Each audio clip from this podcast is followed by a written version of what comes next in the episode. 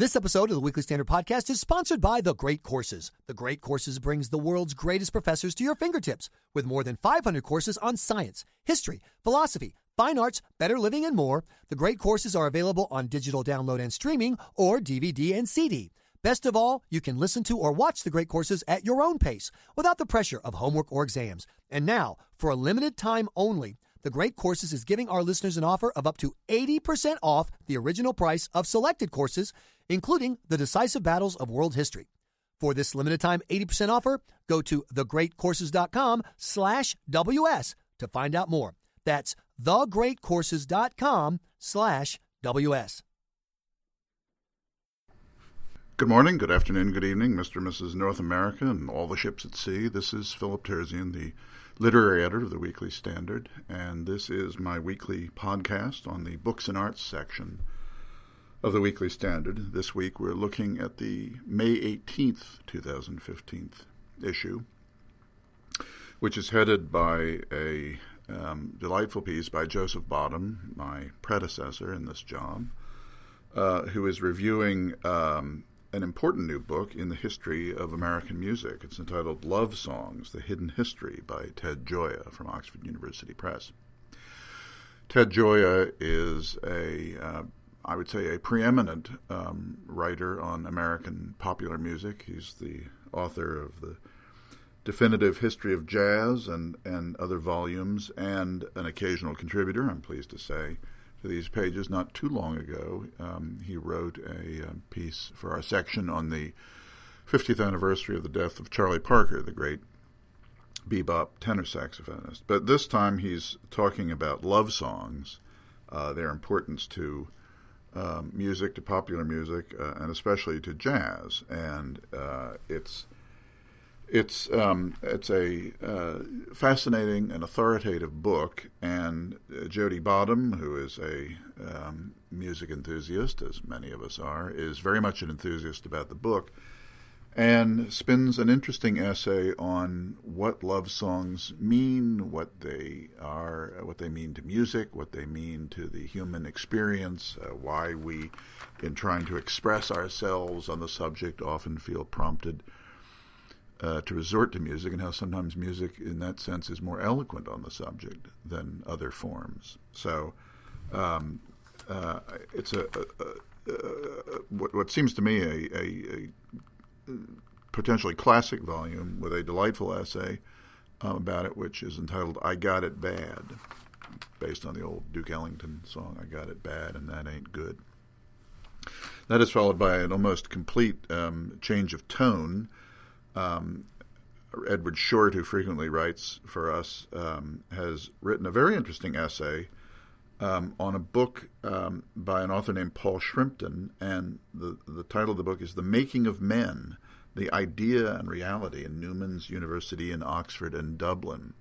Uh, intellectually, this is some distance from uh, Ted Gioia's book on on love songs in American popular music, but it's an interesting piece for two reasons. One is that uh, Cardinal Newman, the great uh, Anglican turned Catholic theologian, um, who has um, um, become uh, had a kind of um, second spring in his fame and notoriety and influence in our time, is best known, of course, for his his voluminous writings on on uh, theology, on religion, on religious faith and other things. But one aspect of his career that is not as well known or um, fully appreciated is that he also wrote extensively on the subject of education. His 1873 volume, The Idea of a University, is still um, a kind of standard text in the philosophy of education.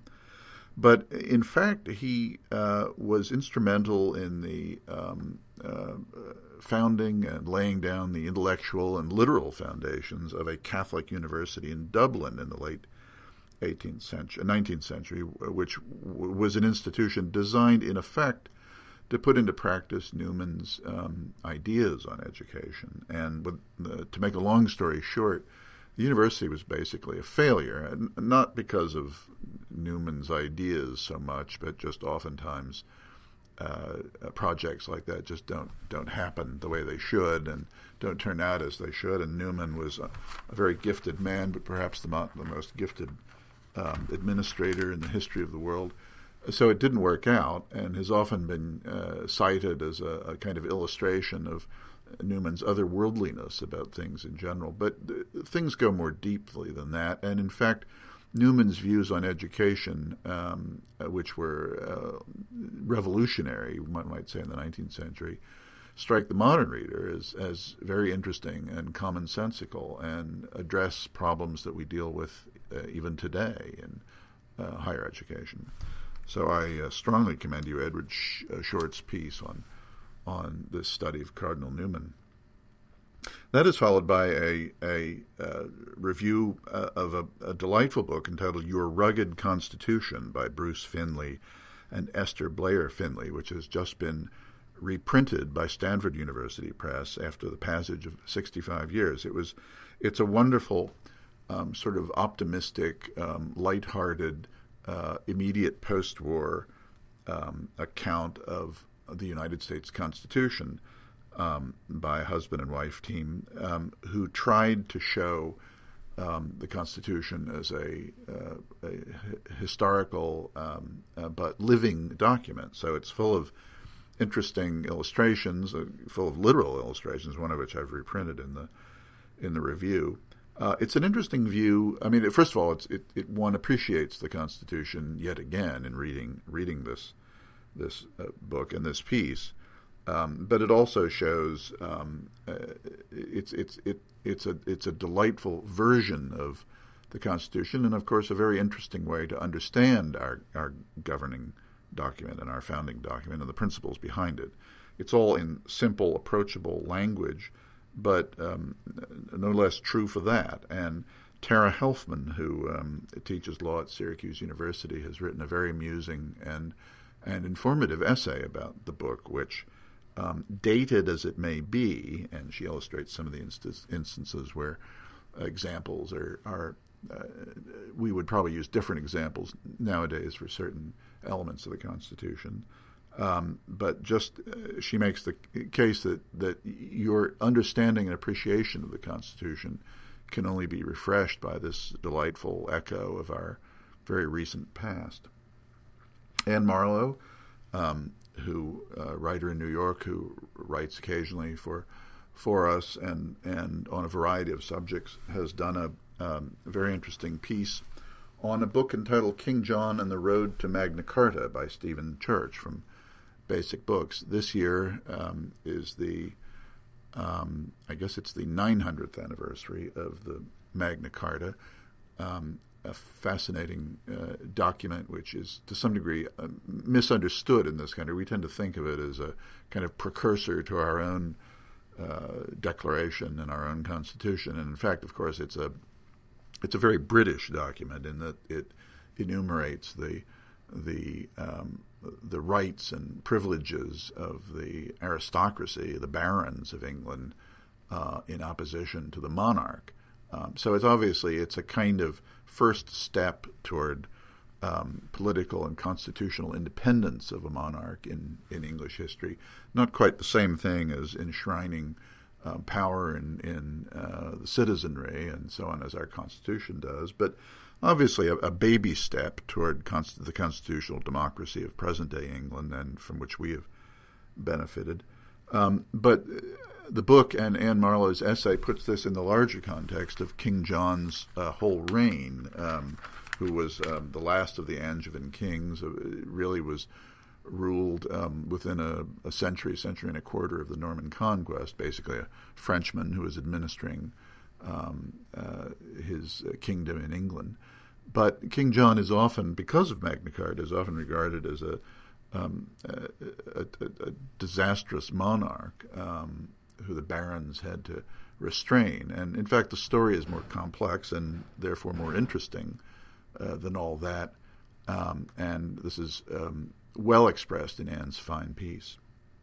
That is followed by an essay by Graham Hillard um, on it's not a book review, but it's an interesting piece about Tobias Wolff, the American short story writer and novelist, um, and uh, Mr. Hillard's uh, uh, small adventure in tracking down a copy of Tobias Wolff's uh, first uh, novel, which was published in the mid 1970s, um, entitled Ugly Rumors. Tobias Wolff is, is today kind of semi retired as a novelist, but a very much honored and admired writer, and for whatever reason, um, he's always kept the existence of Ugly Rumors um, uh, a bit under wraps. And Graham Hillard finally makes it to the Library of Congress here in Washington and tracks down a rare copy, which um, makes clear to him and to us why Tobias Wolff uh, doesn't list ugly rumors among his um, his proudest achievements. So it's a it's a kind of a funny piece, which I I hope you'll enjoy.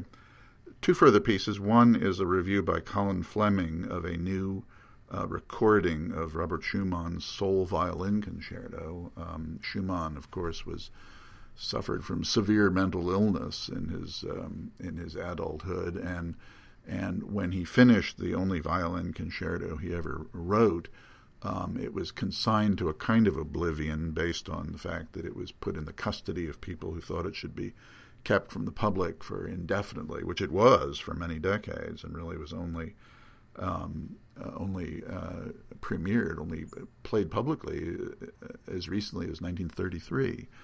Um, but it's a great um, piece of music and an interesting piece by Colin Fleming about this particular recording um, from Isabelle Faust on the violin um, with the Freiburg Baroque Orchestra.